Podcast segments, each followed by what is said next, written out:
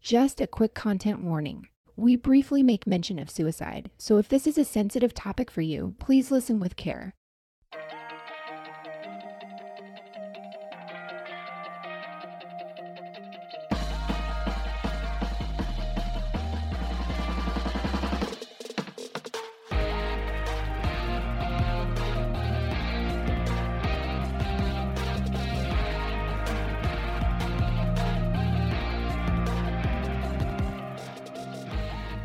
And welcome to Criminality, the podcast where we know that loving reality isn't a crime, even though everyone involved in reality has a criminal con- connection. Rebecca, how are you doing? That's why we're here. I'm doing well. How are you? I'm doing really good, thanks. I appreciate it. Rebecca, you had a very big week this week. And as a lover of Bravo, lover of all things reality. Um, I can't wait for you to share with everyone uh, so we can kind of live through you, vicariously through what you've already done. Yes. Okay. It is. It is kind of a big deal. Um, it's a huge deal. I mean, it's such a big deal that I asked you to fly in for a day to join me. Um, Yes. So months and months ago, I don't remember if it was through Instagram or an email. I don't know where I saw it, but I saw like a Bravo fans tell us why you should be in the audience for Watch What Happens Live when we start taping again. right. And I just took to my laptop and clicked away all the many reasons. I sent pictures of me in my housewife mugshot shirt. I told them about criminality. And I forgot about it, of course, because once I do something, Right. it's it's over. It's over. Like it never happened. And then I guess I don't know when it was, but like a week, a little more than a week ago, I got this email that not only did I get chosen, they were filming in a couple of days. I had two tickets, myself plus one, and I had to let them know like immediately or they move on to the next person. And it all felt very intense. Yeah. And, you know, I'm like on a scale of one to 10, I'm, I'm hovering around a seven, eight usually. So like, Right. this was like pushing me up and over the 10. So then I start stressing about who am I going to ask? You know, I've got Right. my mom, I've got you, I've got really good friend Rachel who loves Bravo with me. And then a cousin in San Diego. And then just knowing like it's such a coveted event in New York City, like it's talked about how you can't get Right. tickets to it, that I'm thinking, you know, how how am I ever gonna like choose somebody and who am I gonna bring? But I ask you first because I just thought this would be such a cool thing to share together. Yeah, you're welcome. right. And of course, it's also a really big ask to ask you to fly to New York. So you couldn't do it, not surprisingly, school, kids, family life, work. So I'm like, okay, Melissa's off down to friend and mom. And I decide, you know what? I'm going to ask my mom. my mom loves Andy Cohen. She listens to Sirius XM, like Andy Radio That's or whatever. amazing. She loves them. She loves most of the housewives, and this is going to be perfect. So I text my mom, "Do you want to be in the audience of Watch What Happens slash Bravo? I got selected to be in the audience." And she writes back, "No way." No exclamation point. So I'm like, "Well, does she mean no way, or does she mean no way?" Right. And then so I clarify, "You don't want to?" And she just writes back, "No." And I said, okay, I'll ask someone else. I thought you enjoyed Andy. And she said, I do, but I wouldn't be comfortable being there. And Melissa, can I just say, moms have good instincts. Uh, we did play a game called Would It Make You Horny? And the idea of me and my mom playing it together. I mean, I think she could have like risen to the occasion, but like I don't know what she was imagining. that? I didn't really need to be there. And let me just tell you, Melissa, just we're jumping ahead, but I was definitely the oldest person there or among. Yeah. So, and I don't think I looked out of place particularly, but these people No. were young. So I think my mom would have just been like, I'm going to kill you. Yeah. so, so Barbara's out, Melissa's out, cousin from San Diego can't quite fly across the country. So my dear friend Rachel did join me and we had an absolute blast. Um, so the good stuff. It's really, really fun to go. Right. It's so fun to see how it all happens. The set is super tiny. How many people are in the audience? It was really small, and I don't know if that's normal Right. or post COVID, but I would say there were only there were less than twenty of us. Oh wow. Um, and so we we line up outside and we're waiting, and Andy pulls up in his car. A car lets him out, and he waves to everybody, and like just the energy kind of like picks up, and we're all like, "Oh my gosh!" And you're just seeing him, and you're just like, "Ah!" And we still don't know who the guests will be. So we get ushered in by the kind of show assistant who's there to like hype you up, Right. and she leads us to this room that's on a different floor from the studio. and there's a bar and we get drink tickets and it's uh, 12 o'clock in the afternoon. So people are having their drinks and there's a strobe light and we're dancing and there's a cardboard cutout of andy and you take a picture with it and it's there's cocktail napkins. I stole one. Yeah, i mean of course. i took one. They're there for taking. Right. i don't think it was like against the rules. And it was just like oh it was fun but Right. it's like extroverted fun because it's the daytime and you have to practice cheering and she's like i'm going to do this and you're going to clap you know the whole thing. Right. so then we get ushered into the set which is gorgeous. You know we've all seen watch what happens live and just seeing the iconic memorabilia around his space. It was fun. It was so fun. So the bunny was there in the cellophane wrap. Love it. we find out that the guests are melissa mccarthy and chelsea handler. Amazing Right. comedic heavyweights, amazing actors and, and comedians, but they're virtual. So that was sad because Andy was there on set, but they're like zoomed in on the TVs. And super bummer, right after us, the next group came in to record and they got Sarah Paulson in person and Lisa Rinna in person. I so look, can't. we can't have everything. I'm trying not to complain. I feel so grateful that I got to go. Um, there was also a Q&A with Andy before the show starts so people Oh, can ask questions. And he was uh, pleasant and nice, but definitely not like, let's all take selfies. Like, it's very professional business. Mm-hmm. Like, he does these a couple times a day. You know, it's a job. Right. Um, but he was lovely. And he did say the RHONY reunion is absolutely happening. It's just been a nightmare of schedules, and that's the only delay. And that was last Tuesday. And then, of course, since then, it is officially not happening. So I was like, what? Because I took him at his word. I mean, he's like, it's literally just their schedules. It's just been a nightmare. So I don't obviously believe that anymore because there's no way they can't work out schedules. So, yeah. It's their job to uh, do It's these their things. job. They obviously don't want to have one, and I have thoughts on that. And I think it's really a bad precedent. Um, I don't care how bad the season was. I think they all need to get up there and talk about it. Yeah, I don't know. Maybe it's a good strategy. I think we were talking about this, like leaving people wanting more. Like yeah. With we'll be so ready for RHONY when it comes on. But um, I don't know. I think it warrants a reunion. Yeah, it'll just be people not doing reunions. It's like when one person learned that you could walk off stage. Now everybody walks off stage. That's like the big thing. So Right, right, right. no thanks. Not interested. Yeah, no thanks. So it was really, really cool. And then I was exhausted. I was just so tired from the like being on and clapping on demand and like Yeah. screaming. Um, but it was really fun. It was really just cool to, to see it all happen. So Yeah. In my head, I absolutely think it would be the most fun, but I would I would just bring a pillow because I could not stay up after that. It's too much excitement no, and stuff and so much excitement and energy. And um, yeah, I think I passed out really early that night. I might have even had to record that night. And it went really, I was so wrecked. I could barely speak. But um, yeah. Very fun. There is a That's tiny clip of me waving. I will um I will grab it from the I, I meant to do this. I'll post it on social because it's like Oh, yay. ridiculous. It's like Double hands like Tina Fey. definitely I love it. Oh, that's so exciting. Yeah, I'm, it was. I'm excited for you.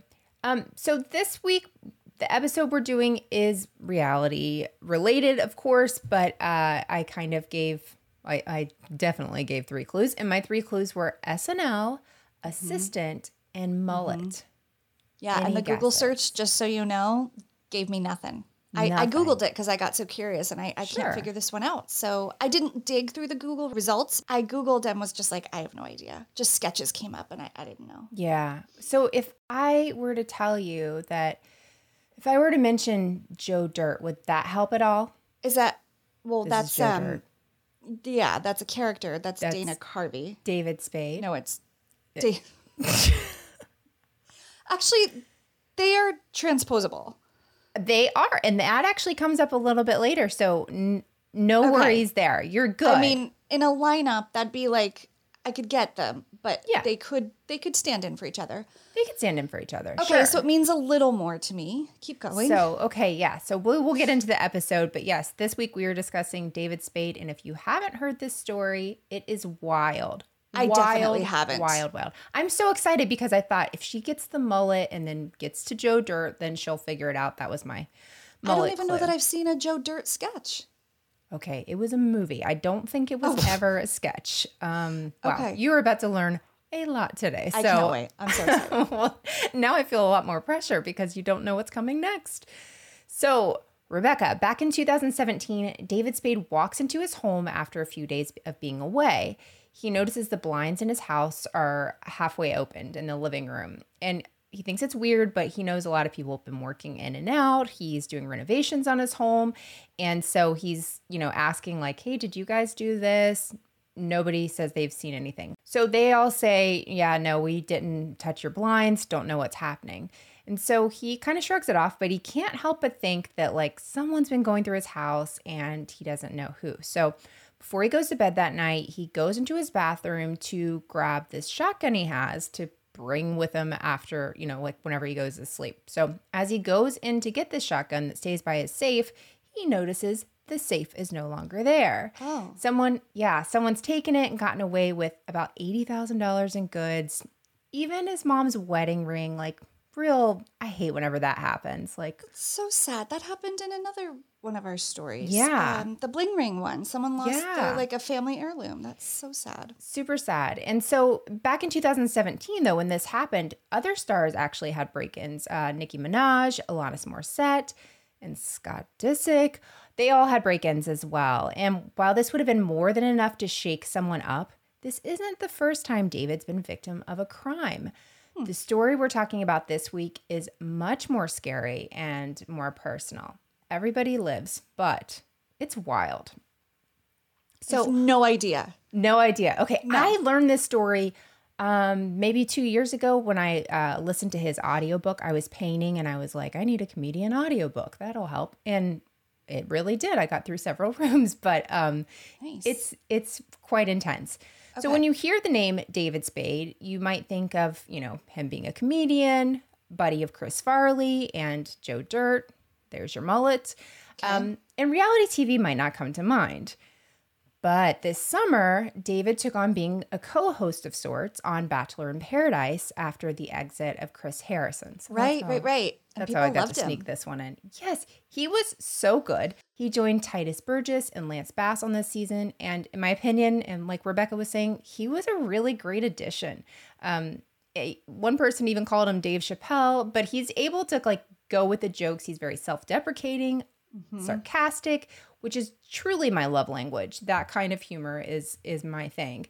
And so while some people think, you know, this comedian coming onto this island just to dump on people he doesn't actually know, it's kind of weird. He's actually been a very long time viewer of The Bachelor. And I during yeah, various runs of his talk show, he's had different guests there, you know, different uh, contestants. He used to do a lot. I don't know if he still does Instagram stories like of him talking as he's on The Bachelor while watching The Bachelor, kind of making jokes throughout. Yeah. And so he had, you know, Chris Harrison on the show, all of that. He's very close to Bachelor Nation, very Bachelor Nation adjacent. And they kind of accept him because it is this like big, na- it's like a Jerry O'Connell with Bravo. Like, we love having him, right? Yes. It's just this person that you're like, you don't belong here, but we like you here. Great. Thanks for being here. And it's like a form of flattery too, the imitation. When a comedian does it, if it's done in the right way, it feels like they're on the same team. They're not like totally roasting. It's like somewhere nice in the middle. Right. And him being on there, I think, was a good nod to that, that he's like having a good time with it. he knows they're fan. having a good time with it. Yeah, Yeah. So it's not just, it would have been weird if it was just like Anthony Jeselnik or somebody who just roasts people. He like really, really liked this show. Yeah. So I think it was a really good uh, call on ABC's part. So beyond that, David currently has some gig on Netflix where he hosts like after parties of different shows. Um, so one of them is The Circle, which The Circle just keeps pumping out new seasons of stuff. So he does like an after show kind of thing for them. And while he doesn't know, you know, isn't known for reality, he does seem to understand the appeal of reality.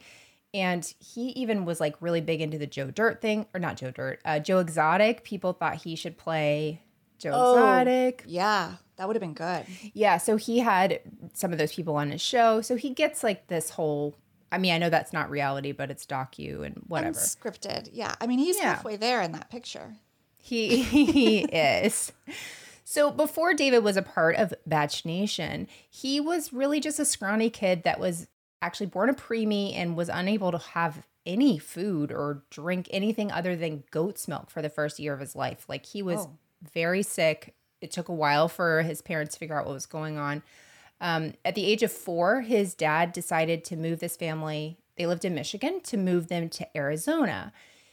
And David jokes in his book that there was literally no reason for the family to move to Arizona other than his dad wanted to cheat on his mom in a new state. His dad was the worst. He's like, he ran out of people in Michigan, so we had to go somewhere else for him to do that. He's truly the worst. When they get to Arizona, his dad actually leaves his mom and she has no job. She has three boys whose initials coincidentally spelled bad Brian, Andy, and David. And if you recognize the name Andy Spade, that's because he's that Andy Spade, Yes. right? Kate Spade's Husband. I think they they were separated at the time she Yeah. passed, or they may have been divorced at that point. Yeah. That family has a lot of like inter-famous connections because they're they have a famous niece too that I'm forgetting, like a Hmm. young actress who I remember popping up in the headlines. I might have to Google that. Yeah. Yeah. So back to David's childhood. Things were sort of wild and chaotic growing up in Arizona with this mom who's working all the time to keep her kids fed and housed. And his dad would kind of show up from time to time, never for very long, and then he'd be back out of their lives for months and years at a time. Nice. Yeah, so David and his brothers were definition latchkey kids. This quote uh, from the Hollywood Reporter is going to blow your mind when you think he's just in his 50s. So this wasn't that long ago um, of, of him describing this time in his life. And he said, quote, when we were 8, 10, and 12, my mom was really an on the go 70s woman. My dad scrammed. So when you're a single mom in Arizona, we all had guns because we're from Arizona. So she would take us on the way to work to the end of the desert, and I had a rifle, Andy had a pistol, Brian had a shotgun. We had a lunch, a canteen, and Bactine in case everything went wrong. And then she would pick us up seven miles away at the Chevron station when she was off work.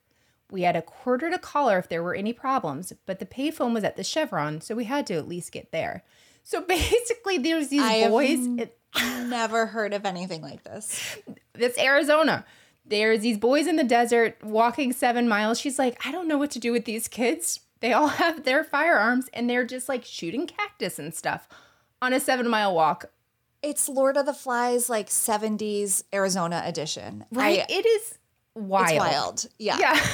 It's, like of- wouldn't be allowed today. No, no, but it is just fascinating to me that she's like, here's a quarter. If anything Yeah. happens, call me, but you got to get seven miles up the road to even call me. So, Equipping them also with like weaponry and the quarter, it's just like surely nothing could go wrong. What could go wrong? she gave him Bactine just in case. she was trying, but I feel terrible for her. I mean, she's Amazing. trying to raise these three doing boys. Yeah, Yeah. exactly. Yeah. So David grows up somehow. He ends up going to college at Arizona State and realizes, you know, he's kind of a funny guy. He wasn't really loving college, but he was loving the experience of meeting these new people and uh, realized that he really wanted to try his hand at comedy. And so he decides to take it more seriously and he starts out in comedy clubs in Arizona. Eventually, though, he makes his way to LA where he's working in clubs as much as possible. And in 1987, he's performing at the improv in LA when a casting agent sees his act filled with this self deprecation and sarcasm, and they end up offering him a role in Police Academy 4 Citizens on Patrol. nice. Yeah, I don't have anything to say about that. I never made No, it that far in the Police gig, Academy though. series. Yeah. yeah, it's great. He continues on with stand up in and around LA. And then in 1990, he lands a coveted spot in the 1990 season of SNL. So Dennis Miller had happened to see one of his sets and he introduces him to Lorne Michaels. And that's where he actually comes on to SNL originally as a writer, which he was kind of like, I'm not really a writer. I'm not really an actor. I just, you know, make fun of myself basically. So in this season, here's this cast. You ready? Okay. Dana Carvey, Phil Hartman, Jan Hooks, Dennis Miller, who was a new hire that year, Wow. Mike Myers, and Kevin Nealon. Dang. Keep going. It was also starring, they kind of had it set up in three things. So that was the first group. Group B was uh, Chris Farley, Tim Meadows, Jeez. Chris Rock, and Julia Sweeney. And the featured players were A. Whitney Brown, who I am not familiar with, Al Franken, Adam Sandler, and David Spade. David I- Spade. I mean, these are some of the the most iconic of all time, all in one place. It's crazy. A total powerhouse season and also Rob Schneider was there. So David said in these first seasons he knew, you know, they're all competing for the same spots to get time on the show. And so he really focused on writing during that time because obviously if you write the sketch, you're more likely to be in the sketch. But David said early on many of the things he actually wrote for himself ended up being used by his go- doppelganger. Dana Carvey, Yeah, which is probably I'm gonna say that's why I mixed them up. a hundred percent. I knew you were going there and you knew this history. So got it. Of course, of course. So SNL though would be where he would make some of the greatest relationships in his life. These were the seasons that really to me defined SNL and really my love of all things comedy. Do you remember like do you have favorites during this time? Uh, I bet if you name some sketches and like some ca- recurring characters, I would Yeah. know them. But no, No. Okay. well, all that you remember like um well Dana Carvey did uh Church Lady. oh, of Um, course. Yeah, Chris Farley did everything. Um Yes. Yeah. I mean, I, and I think did you say Mike Myers was on? Mike Myers. Yeah, so Wayne's World would have come around at this time, and Yep. that was like an obsession for me and my brother. Right. Yeah, there's just so many things that you know, even in pop culture, have come from this time on SNL. Right. So during this time on SNL, David created the iconic a bye bye character that people still repeat today, right? Maybe you don't even know where it came from, but that was like his thing on the plane. I want to say it wasn't Heather Locklear. Who was the blonde? Helen. I want to say Helen Chapel. That's me going back to Wings. Uh, Helen, mad about you. Hunt. Hunt. Thank you Yeah. That was like the really really big one that really kind of pushed him over the edge and people started noticing him. Okay. and so he said you know it was really hard to get his footing on this show and he once joked that he would be in the middle of writing a sketch you know in the office late at night on a legal pad and then he would hear adam sandler tuning his guitar and he would just throw away his sketch because he just knew you know whatever adam sandler's doing music it's over for you. You're, you're not going to get on Oh man. so SNL is known for being really friendly. Just kidding. It's known for being very super cutthroat. And he knew he needed something that would work to get a recurring character. And he did do the bye bye thing, but really it only had legs for so long. You can only do that so long. That's when he starts Hollywood Minute on SNL. And people really loved it. It's David really go like he said that he was being goaded by the writers and different people to just take on these big celebrities and make these jokes about, you know, whatever's going on in pop culture and stuff that week. It's very in in our vein, I think, of like stuff we enjoy and the jokes Yeah, and the top hot back. topics. Yeah. And watch some. Yeah, there's some good ones. And then came his infamous Eddie Murphy joke. Are you familiar with his Eddie Murphy feud? I mean, I bet I'll remember when you say it, but I I don't remember right now. Yeah, it was uh pretty serious. Did he really tick Eddie Murphy off? That Oh. sounds oof. That sounds like something you don't want to do. So, Yeah. One night on the Hollywood Minute, he says in between several jokes, he's done five, he does this one, and then there's eight more. So, just kind of a joke that he makes in there. He ends up, you know, he said, I noticed that a few of his films have flopped. And so I thought, you know, this would be a good joke. So he says, Hey, look, kids, a falling star, make a wish. And up pops a picture of Eddie Murphy. See, I that's lighthearted to me, but I guess maybe Not Eddie to Eddie Murphy. ego couldn't take that one. Yeah, Ooh. his girl likes to party all the time, but she does not like to uh, hear about his falling star. So David doesn't think anything about this, right? He's roasting everybody, and it's Right. one of several jokes. And he said, you know, Eddie's such a big star. Like, I didn't even think he'd hear about it. You know, Yeah. who cares what he has to say about him? So then on Monday, David gets a call, call at SNL from Eddie Murphy. And he quickly tells the person that takes the call, say I'm not there, say I'm busy.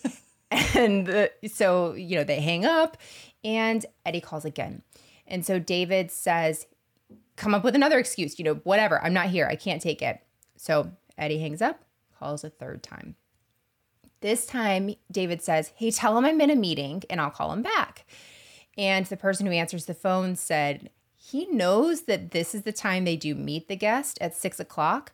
And it's always running late, so there's no way you're in a meeting because he knows, you know, Oh, you can't how it works. outsmart Eddie Murphy on No. SNL protocol. Right? And so the person that answers the phone, you know, tells him this. And he said, if you don't take his call, he's coming up here now to beat the crap out of you. Take the call. Crap the call. wasn't the word used. Yeah, yeah. there was lots of other letters, and Language. Mm-hmm. language, and you know, you Color. can paint the picture. Yes. Yeah. So he ends up getting on the phone with them, and he like says, "You have no right to do this. Um, you know, this is not what you should do. I'm from the show. Blah blah blah."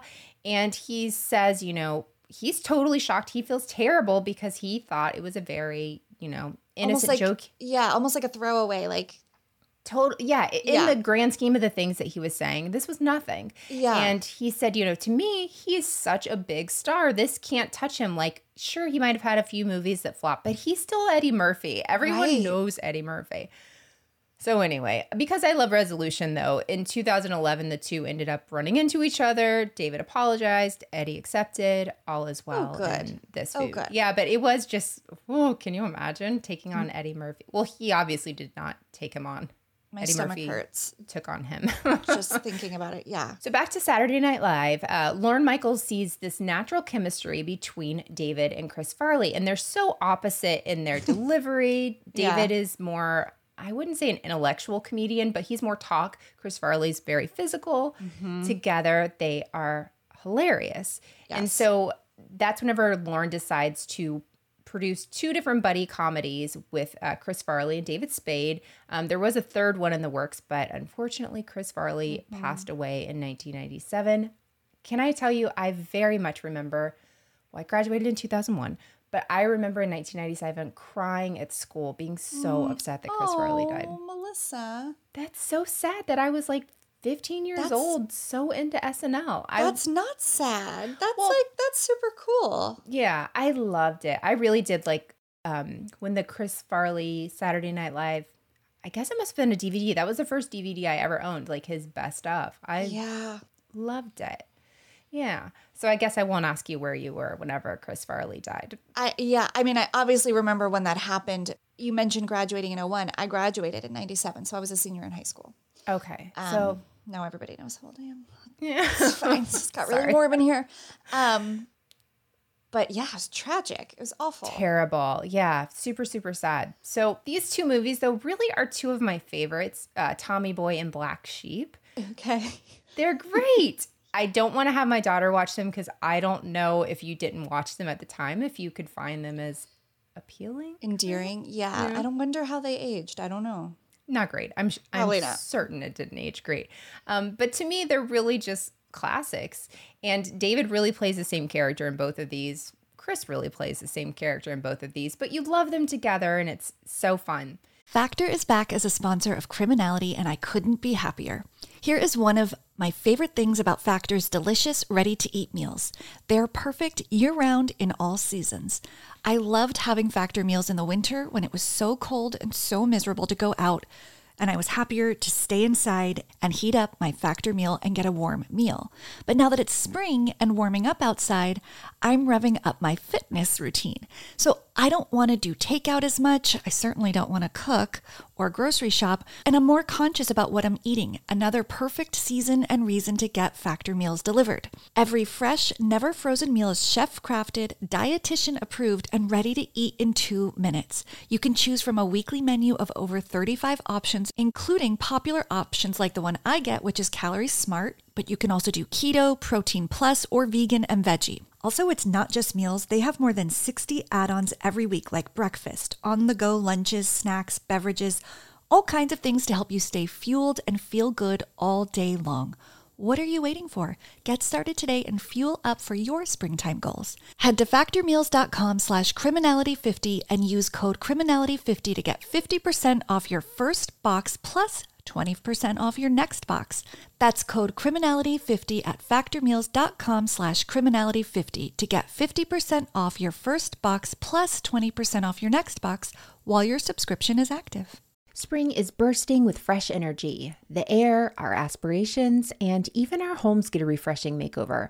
And what better time to revamp your home security with SimpliSafe? It's our top choice and for good reason. Praised as the best home security system for 2024 by US News and World Report and recognized by Newsweek for its exceptional customer service, SimpliSafe has you covered. From break ins to fires and floods, its comprehensive sensors keep your entire home safeguarded. I also love that with the cameras I have in my house, I can be gone, not be able to get a hold of a kid, and simply go onto one of the cameras and look around the room and see my kid is there and safe, but just ignoring me, as you know, kids will do sometimes. And with a range of indoor and outdoor cameras, you can keep a vigilant eye on your property around the clock. For less than a dollar a day, you can enjoy 24 7 professional monitoring, ensuring prompt emergency responses for whenever you need it. Plus, SimpliSafe's monitoring agents can intervene in real time, deterring intruders with the power of voice through wireless indoor cameras. But the best part is there's no long term commitment and you have a generous 60 day money back guarantee.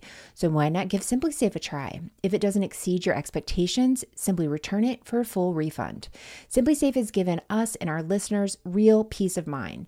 We want you to have it too. Get 20% off any new SimpliSafe system when you sign up for Fast Protect monitoring. Just visit simplisafe.com slash criminality. That's simplisafe.com slash criminality. There's no safe like SimpliSafe. So by 1995, though, David is considering leaving SNL, but Lorne asked him, you know, can you just stay on one more year while we do this transition with new people? Lots of people are leaving. So that year, the new people coming in were Cheri Oteri, mm. Molly Shannon, Oh, and Will Ferrell. well, Maybe you've yeah, heard of must them. be. Yeah. oh, yeah. Those three. Right. So during this last year, he ended up having a weekly segment called Spade in America. It's really the Hollywood Minute, but they did it weekly. So it was part of um part of Weekend Update, really, was his whole Spade in America thing. Okay. So then in 1996, David leaves SNL. It's kind of a big risk um, because he was never really the starring guy. He was kind of the buddy and everything. Um, but he's worked in movies now and he loves doing stand up. So he has a little bit of notoriety at this point. He's offered roles in lots of things, but he ends up just taking this one huge role as David Finch in Just Shoot Me. Did you ever watch Just Shoot Me? Yeah, it wasn't one that was really on my radar. I knew people that really liked it, but it just felt a little older for me for some reason. Yeah. Because I'm really young. I graduated in 2001. Yeah. Thanks. Wanted to tell you that. Didn't know if it would be it. your thing. Is that your thing? It's a little older. It's. I'm sure it was my demographic, kidding. and I just totally I'm missed totally it. kidding. I'm kidding. Kidding. So he ends up doing this from 1997 to 2003, which is great to come off of SNL. We Yeah, see these people run. sometimes come off and it's you never see them again, which is always kind of sad. So he it wouldn't be the only long running TV show he was on. He was also on Rules of Engagement, which I remember the name, never saw it. I Yeah, can picture him in a lot of TV shows now that I think. Right. And I call that one the one with Putty from Seinfeld because I didn't know anybody else in that show. And that's another one I never watched, but like knew it was on. Sure. I feel like it was age appropriate, but I still didn't watch it. and uh, Eight Simple Rules, uh, which he came on after the death of John Ritter. He was, I can't remember Oh, what his spot was. I watched that show when John Ritter was on. I did not. Yeah, I loved John Ritter. I got to see um, Washington, D.C., maybe my senior year, a play with him and um, the Fonz, uh, Henry Winkler. They were in a play, and it was Mm-hmm. That's one of the cool. coolest things ever. Yeah. Yeah. So back to not me. Um, but basically, really, if there is a role for a sarcastic but lovable jerk, David Spade is your guy. But in 2001, that changes when Adam Sandler offers David a starring role in Joe Dirt. I know this movie is so ridiculous. Did you? You've never watched it? It doesn't No, seem. but I love Adam Sandler movies. I didn't Yeah? even know about this one. You can tell this is a New York, Florida thing because this was like a little too close to home at times watching this movie. I'm related to some Joe Dirts. I'm am a Joe Dirt. It's Stop. okay. Wait, so like what year ish are we? 2001. okay. There was a I lot going like on in 2001. There, yeah, I just there's just some pockets of time I can't account for where Mm-hmm. like or I'll know something really I'll go really deep and specific into something, but then I'll miss an entirely other part of pop culture or the world. Right. I guess that year was one of them. I don't know. I don't remember this. but Yeah, that's okay. I think that is never a strike against you. It's a strike against me for my mm. love of it. It's super ridiculous. It's good for a Okay. few laughs. And I read the wiki description because I'm like, I don't really remember everything that was going on. the premise. Yeah, the pre- thank you. So I looked for like a little refresher to either tell you or just to refresh myself, and it was basically a a guy who had the back of his head open and his parents sewed in a mullet so the head would be covered and that's why he always had a mullet and then he also carried around an asteroid but was actually a big thing of poo that came from i think an airplane so so when I tell you you didn't miss anything, you didn't miss anything. Aspiring writers take heart. I mean, any idea there are no bad ideas apparently. This got made. This got made and it became a cult hit, uh, Sure, oddly I'm enough. sure. Yeah. So anyway, it's a Happy Madison production, as I said. Uh, you know, Adam Sandler is producing it. Um, it teams David up with SNL alum Dennis Miller, as well as Christopher Walken for some reason. And yeah, the it did okay in the box office, but it really, like I was saying, had a huge cult following. They even made a second movie in 2015. Now, here's where I should be embarrassed, Rebecca. it debuted on Crackle, and my husband and I watched it the day it debuted. On Yeah, and- Crackle. In 2015, Melissa should know better. Yeah. 2001 Melissa. It's She was forgivable. young. Yeah, she she was young. She had her whole life ahead of her. 2015 Melissa's like, "I'm so glad we have Crackle for no reason on our phone on our TV. We should watch this." And I And? enjoyed it. I yeah, okay, it. I was waiting for it. No, that's the worst part. no regrets. So yeah, very ridiculous, but it's it's a funny, dumb, stupid thing you don't have to think too much about. And you know we love that. Absolutely. But Joe Dirt would prove to be incredibly important to both David Spade and to our story. I'm okay. in it now. At the time our story takes place, David is editing the movie Joe Dirt with the help of his assistant named Skippy. Um, is not his Christian name, it's David Warren Malloy. But David was like, hey, there's two of us. Do you have a nickname? and he was like, Skippy. So he became Skippy. Match. At this point, David's known him for about five years. He's been his assistant for about three. Um, he's a pretty big guy. He's 6'3, about 300 pounds. And David, Whoa. yeah, David's like five seven. I don't know how much he weighs, but a buck 50. Slim guy. would, yeah. yeah, be beyond what he could weigh. Yeah. So David and Skippy are buddies, but Skippy really always wanted a career in Hollywood. So he's like Hollywood adjacent. He um there was one story in his book where he talked about getting offers to get baseball tickets, I believe. Um like the studios would offer David and he was like, "Well, if they give you that, they want something in return." So he would always decline. Until one day, I guess he went to say he wanted to get the tickets, and they were like, Yeah, we've been giving them to you. But in fact, Skippy had been the one taking these tickets all along, and David didn't know. So his assistant's been going to all these games. Maybe not a good idea here, Skippy, um, you know, doing this and your boss not knowing. But David was like, He was my friend. He was doing a good job. I told him it was a dumb thing to do, but don't do it again. Yeah. Yeah Shady though. Shady for sure. So, and like how easily somebody could figure that out that you've like been to these games. That's like a lot of lying you have to do to not Well, accidentally right. screw that up. Yeah, and that says a lot. Like if you're not afraid of that potential repercussion, it's a certain kind of person. So Yeah. So Skippy was performing uh, stand up around the area and is really just looking for his big break. And so while David and Skippy are editing Joe Dirt, he looks at the screen. Kevin Nealon's in this part and he says something to the effect of really angrily Kevin Nealon stole my effing part. Again, more colorful language. So, to back it up just a little bit, in Joe Dirt, Kevin Nealon has this small role as a greasy mechanic.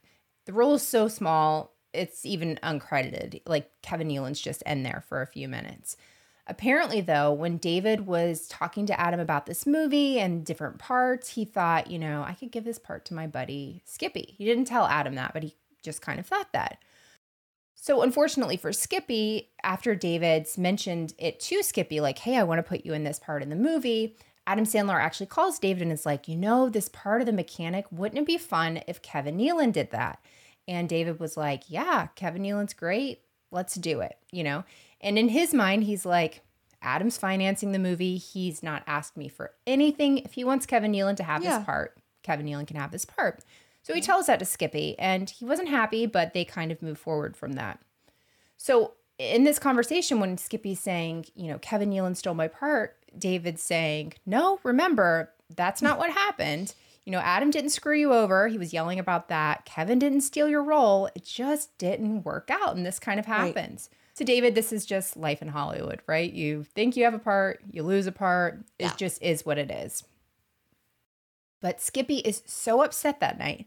He ends up leaving, and David kind of thinks it's the end of it. You know, he keeps bringing it up, thought maybe I won't have him along for editing anymore. You know, I don't want to upset him. And they decide to get together the next day. So David goes to sleep that night around midnight. And at 6 a.m., he wakes up because he said he feels like somebody's looking at him. You know that Oh, feeling? Yes. And somebody was. He Oh, looks into his door frame. Skippy. Skippy. Skippy Dippy. Skippy is standing in the door frame with his hand behind his back. One of his hands is behind his back. And so David says, You know, I'm barely awake and I know something's not right. And he says, You know, hey, what are you doing here? And Skippy says, Oh, um, the alarm company called me. The alarm was going off.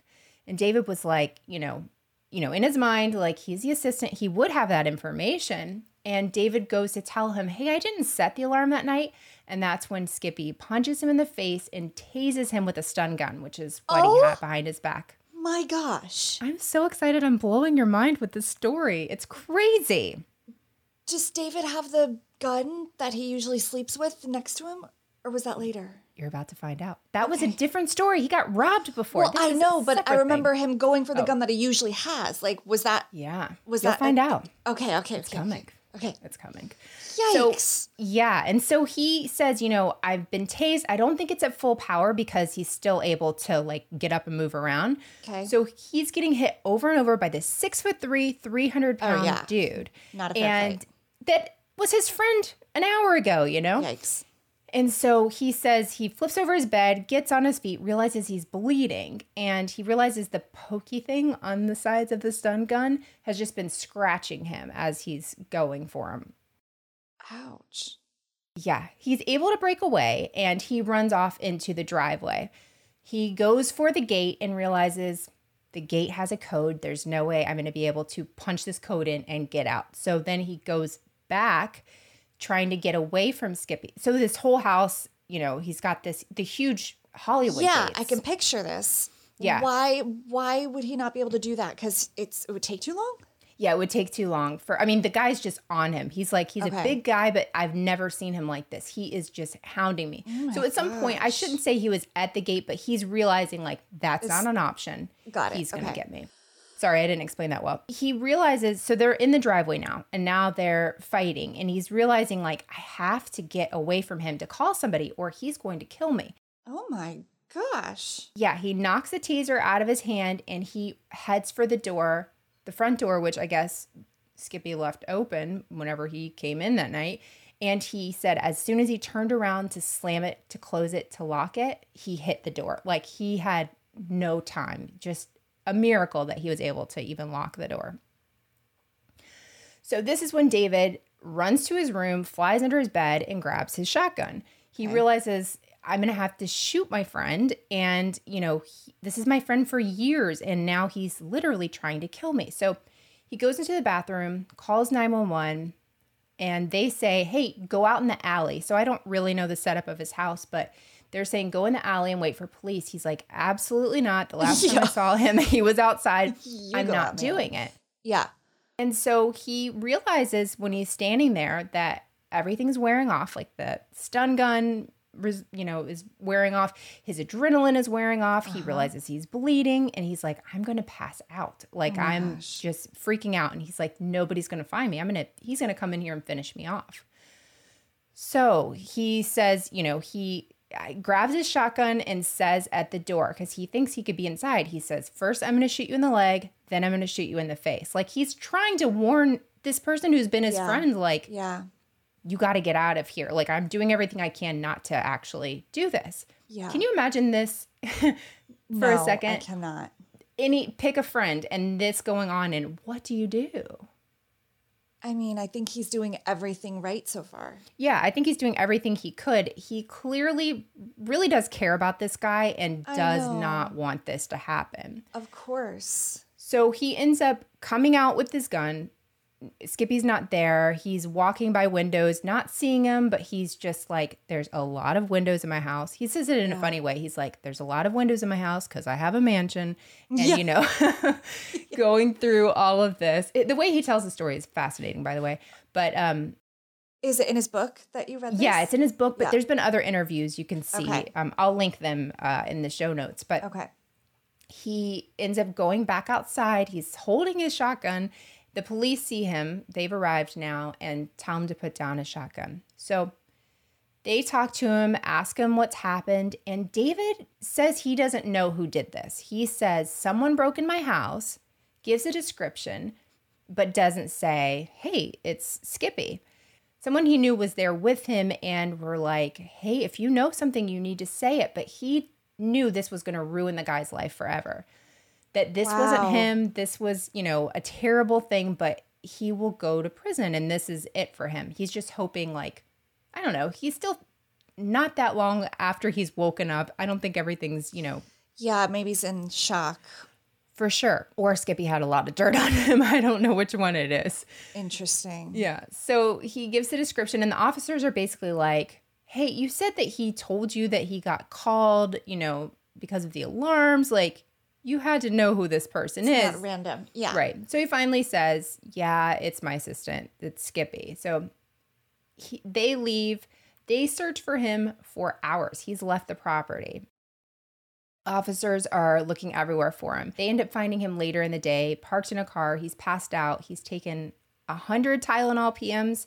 That's what David Spade said. I have no idea if that's Oh. an accurate number. He apparently has been calling friends all day and making what police described as suicide calls, kind of just oh. telling people it was over. So he's taken to the hospital. They pump his stomach, and David, of course, is completely shaken up. And he, you know, is talking to police, talking to friends, and he decides not to press charges. He said, There's no way this guy he's known for all these years, you know, wanted to hurt me. Something was happening. There was something bigger going on. So he's quoted as saying, and this is like very soon after this happened, happened. Quote, David Malloy was a good friend of mine for five years. I believe he's a good person who is obviously mentally troubled right now. I can only hope that he seeks the help he needs to get well. My heart goes out to him. End quote. So whatever you think about David Spade, I actually think that's like Very incredibly generous. right, incredibly Yeah. gracious. He could go after this guy, get him Oh, in prison yeah. forever. Yeah. Officers later told David that they believed that Skippy's entire plan was to break in the house, take David's shotgun because he was the only person that knew David kept it under his mm-hmm. bed, shoot him, and shoot himself. And David, waking up, throws a wrench in this plan, obviously. Right, right. Skippy later claimed that he was on a lot of cocaine that day or had taken a lot of cocaine, and his lawyer claimed he was in a cocaine induced psychosis, which was the only motive they could find for why he'd want to kill his boss and his friend. It doesn't make any sense. Since then, though, David's moved on from this incident. He, I read something that says like he still locks the doors when he goes to the bathroom, locks, you know, Oh my gosh, how do you not? Skippy requested, and the courts actually allowed him to write a letter of apology to David. You know, we weren't privy to what that actually said. And he was sentenced to five years probation and 480 hours of community service for assault. Hmm. And imagine though, if David pressed charges, you could have attempted murder, you could have Oh, yeah. all kinds of stuff. They dropped charges and he just would not pursue it. He said, I wanted it to be over with. I wanted him to get help. This was not my friend. Something was wrong. Again, so generous. And I, this drug induced thing, I get that the drugs might have compelled him to physically act something out that he might not have otherwise in a Right. sober state. But I feel like there has to be some deep seated resentment, jealousy. Yeah. um, you know, like he's not making it, and it's just like he won't accept that anymore. And it just Yeah. seems like he got himself into a place where The he could combination. go through with that. Yeah, it has to be. I don't think it was just so random. Yeah, No. Yeah, has no. to be years of something building. Right, right. And that Kevin Nealon thing just pushed him over the edge. But yeah, it's it's I don't know. It's it's really sad and It's so sad. And how do you get another assistant after that? Like the interview process must really change. so uh I saw like several clips of him being interviewed for this and one was Anthony Jeselnik and he was like, "Hey, uh David, how do you vet your uh first question? How do you vet your assistants?" And he's Yes. like, "Not very well." Yeah, I mean, what do you like? How would you change the process moving forward to make sure that doesn't happen again? He says Jeez. now he picks very small people that are smaller than him or people he can take on. That's like his honestly, I mean, uh, it's not even a joke. No, I know.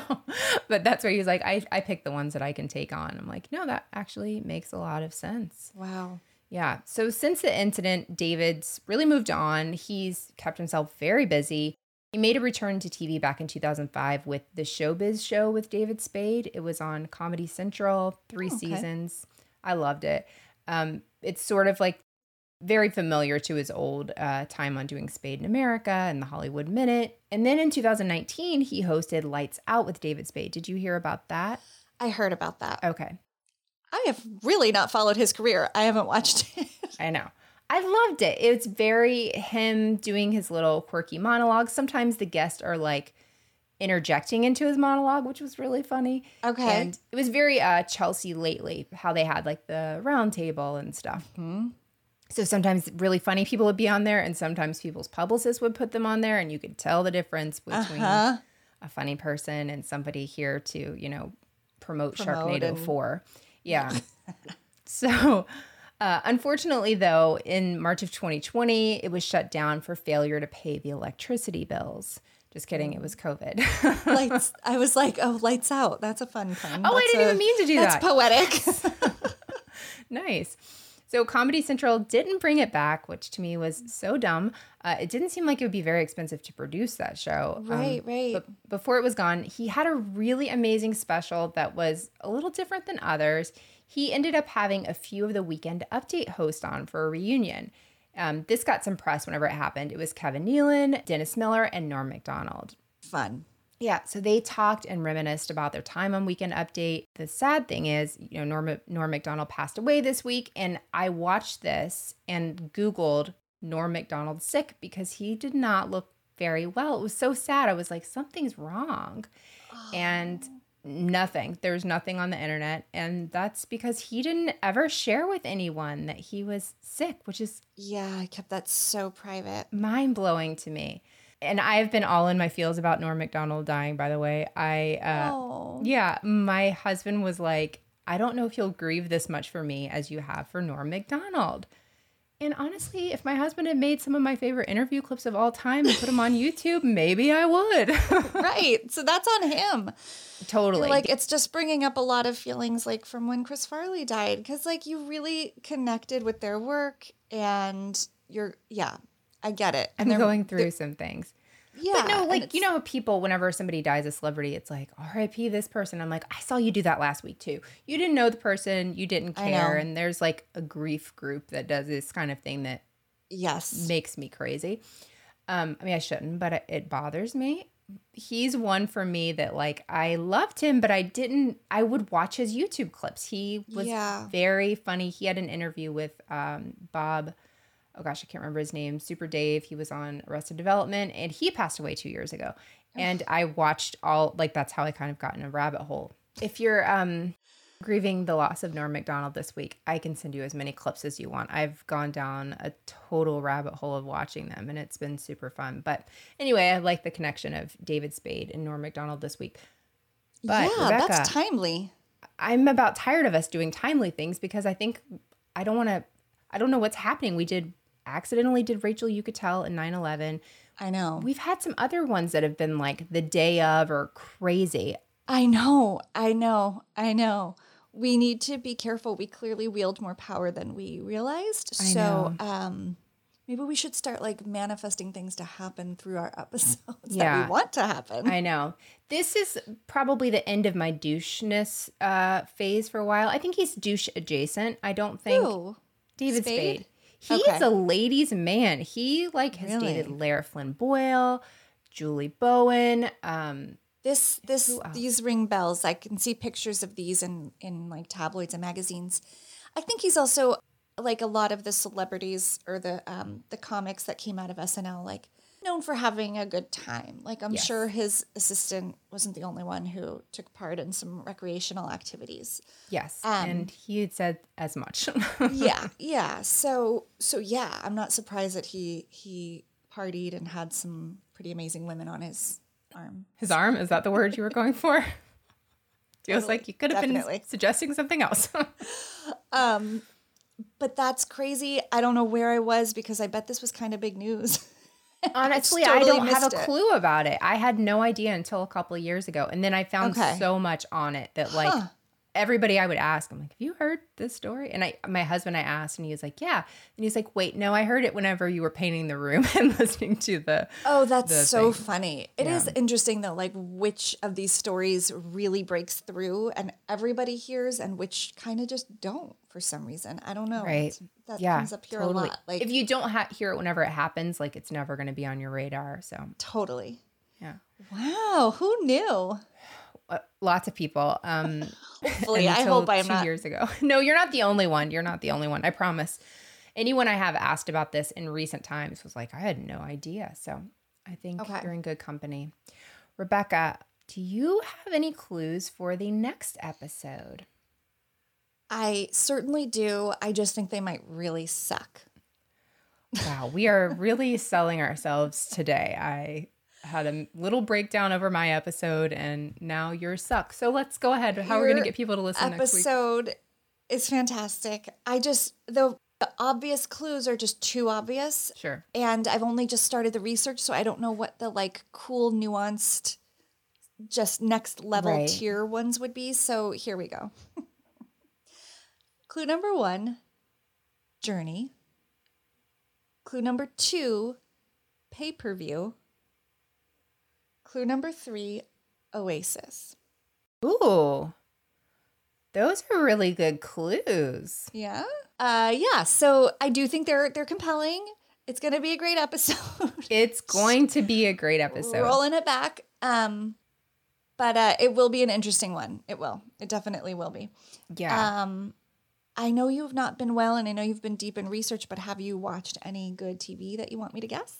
Yes, of course. I'm always watching something. Um so mine you'll be able to guess. This is not a new show. Oh, do you know what show I real quick. I abandoned a show, Nine Perfect Strangers. We're, yeah, Oh, we talked me about too. this. Did not like it at all. Couldn't even get through the first episode. Oh, really? I made it through like I'm going to end up finishing it. I know I am. I only have one such episode a finisher. I am such a quitter. I'm like I'm not disengaging. I Yes. was gonna say I'm not engaged, but I'll just disengage. I just I have no loyalty to a show. I just want it to get better, but I did that with clickbait and it got nowhere. But thank you all for the comments that we've gotten this week The about other clickbait conversation Clickbait. Yeah, lots of people Is hated a it. is a bubbling. Yeah. Yeah, Nine Perfect Strangers was not good. It felt like one of those books that was written to be a TV show. Right. And it just I didn't like it. Mm-mm. And why can't Nicole Kidman just have an Australian accent? Just or why don't they just cast a Russian American actor? Okay, well there. That's the more if obvious the ca- answer. if the character had to be Russian, like Yeah. why does she have to do it? Why does she, yeah? There's just a lot of questions I have. But Melissa McCartney, the parts McCarthy, the parts that she was in, I thought were really funny. So Yeah, she's really good. She's That's the really, really, really good. Um, Yeah. But it wasn't enough to save it for me. So No, I agree, but I'll finish. Um, okay, so my three clues. This is an older show, but I'm going to just Okay. give you three names: Selina, Sue, and Gary on HBO. Selina, Sue, and Gary on HBO. It's a comedy. It's done. It's done. Like how old? I think it ended like two years ago. Selena Gomez wasn't on anything on HBO. No, Mm-mm. Democracy. Oh, oh, oh. Veep? Yeah, I'm watching Yes. Veep again. Okay. Okay. Yeah, I've never finished Veep. I do like it. I don't know why I keep tapering off. I will go back. I will go There back. is an episode on Veep called Mother. It's in the fourth season, and I know Okay. this because it's like my comfort episode. no, so whenever I love those. Yeah. Well, it's messed up though. It's like her mom passes away, which isn't giving anything away, but it's the comedic stuff that happens throughout that and how she's just such a narcissist and everything's about her. Like, it, it is absolutely hilarious. There's a Tim McGraw song that plays in there that she just hates. Oh. it's just so Good. I'm- good Yeah, that sounds amazing. it brings me so much joy. So that's like whenever I know like how my mental health is doing, like how quickly when you I, reach for it, that whenever I'm there, I'm like, whew, I might need to readjust this medicine. your therapist is like, "Have you gone to season four of Veep yet, though, Melissa? I need to know if it's a crisis call." I'm in season five now, so I'm, I'm getting better. I'm, I'm doing Okay. better. But I love that. It's such a fun uh, watch. It's very, very fast. If you it's very it. fast. Lots of Very fun. language, uh, but very, very, very funny. I agree. I agree. I got to go back to that. Um, I have a really unsatisfactory answer for this too. My clues. This is not my week to shine. I'm telling you. I felt like I wasn't there for you for your story because I hadn't seen all these movies. No, you were fine. Um, I just I really enjoyed hearing the story, but I didn't participate in the way that I would like. So I watched so much that isn't, you know, typically it was just a lot of Bravo, and so I started a lot of shows and I stopped a lot of shows, and this is one of them. I had high hopes for it. I won't say anymore. We can talk about it after. But here's the clue. I don't think you'll get it. It's kind of obscure. It's British. I watched it on Acorn. okay. And here's some clues. Oh, one was British. Um, staircase murder mystery. Or mystery, actually, just mystery. I don't have any idea. Yeah, you wouldn't. It's very new on Acorn, and I'm like, this seems like just the kind of like fall spooky season Right. coming show I want to watch. It's called Finding Alice on Acorn. I am going to give it one more episode because I'm intrigued. So, this woman moves into this brand new house that her husband designed. I think he's an architect. They have one daughter, and he dies like the first night they move in. She wakes up and he'd fallen down the stairs, a la the staircase, the true crime Right. doc. And I definitely think they're they're tongue in cheeking it a little based on that real documentary and that real case. But it's set in Britain and it's like one of those British style comedies where it's like someone dies and it's super sad, but it's also kind of funny. Right. But it's moving in a weird way that I didn't expect. But basically, everybody's like, "Wait, did the wife do it?" And they're starting to suspect her. But it, but she doesn't seem to have done it. But I don't know. Ooh. And I'm gonna give it one more try because I like the actor. It's like I like the concept. It just didn't hook me, and I feel like all I did was quit shows this week. Start and stop. Start and stop. Start. And stop. But let me tell you, you aren't still wondering what's going to happen on the stupid Nine Perfect Strangers, even though you don't even care. Again, That's I'm true. Hoping for all of them to just Does not keep me up at night at all. no. I I I don't know. I don't know. That's why I didn't start Emily in Paris because so many people hated it. I was like, I'll have to finish it. Yeah, and that will ti be time I'll never get back. Yeah. That was so fun when everyone was just actively roasting that show. That I was like it. kind of a fun experience. It was. I did listen to Watch What Crappens do a review of the first I did episode. too. I didn't even watch it and I listened to them and it was blissful entertainment even without having seen it because they can do no wrong. But um Yes. Yeah, so I'll give it one more try and let you know if I recommend it. Right now I would say like a meh. So maybe wait. Okay. Fair enough. All right. Yeah. That sounds good. Cool. Well, Rebecca, thank you so much for doing this. We should do this again in two weeks. That sounds like a plan. I'm going to go get ready for the next episode. This was great. And thanks everybody for listening. You can follow us at Criminality Show across all platforms. That's what those are. Yeah, Uh, you can watch this on YouTube. Hello, if you're watching us on YouTube. And um, Melissa has a show every Tuesday called Moms and Murder. You can find her there. Thank you guys so much for listening. Uh, Rebecca has a show called Dialogue that you can find every Wednesday, and she just interviewed the people who did uh, the LuLaRich documentary. That's what I should have said. I loved that. That was great. We should have talked about that because we both watched it. and We both loved it. What a great, fun series. So fun. And I here's my question. How do people keep agreeing to do these documentaries whenever it doesn't paint them in a great light? Well, I don't, and it's fine if you didn't. I don't know if you listened to, to my interview, but I asked them, I'm like, how did you get access? How did you convince Mark and Deanne to sit down and tell the story? And they were like, we just told them, we're going to tell this story. You want to be in it or not? Like, we're making it with or without you. Wouldn't Right. you want your perspective shared? And I think they thought it was going to be like a really fun fluff piece or something. because I, I don't know why else they would they would do that. Um, but I'm so glad they did. Yeah, that happens a lot though. People were like, "Why would you be a part of this?" But and I guess that is why you'd want your side to be on there. Yeah, I think there's also some like denial and disconnect of like wrongdoing or how this will be perceived because Right. they think surely like the good we're doing and the positive stuff will outweigh any like little noisy, pestering, nagging problems. Yeah. And it just so didn't play out like that, which is awesome to watch. Um, but yeah, that was a good doc. Yeah, definitely watch that if you haven't. It's on Amazon Prime, right? Amazon Prime. Yep. Yep. Awesome. And listen Yeah. to Rebecca's interview with the uh, sure. directors. Yeah. Yeah, they're really cool. Thanks, Melissa. Thanks, Rebecca. See you guys in two weeks. Bye.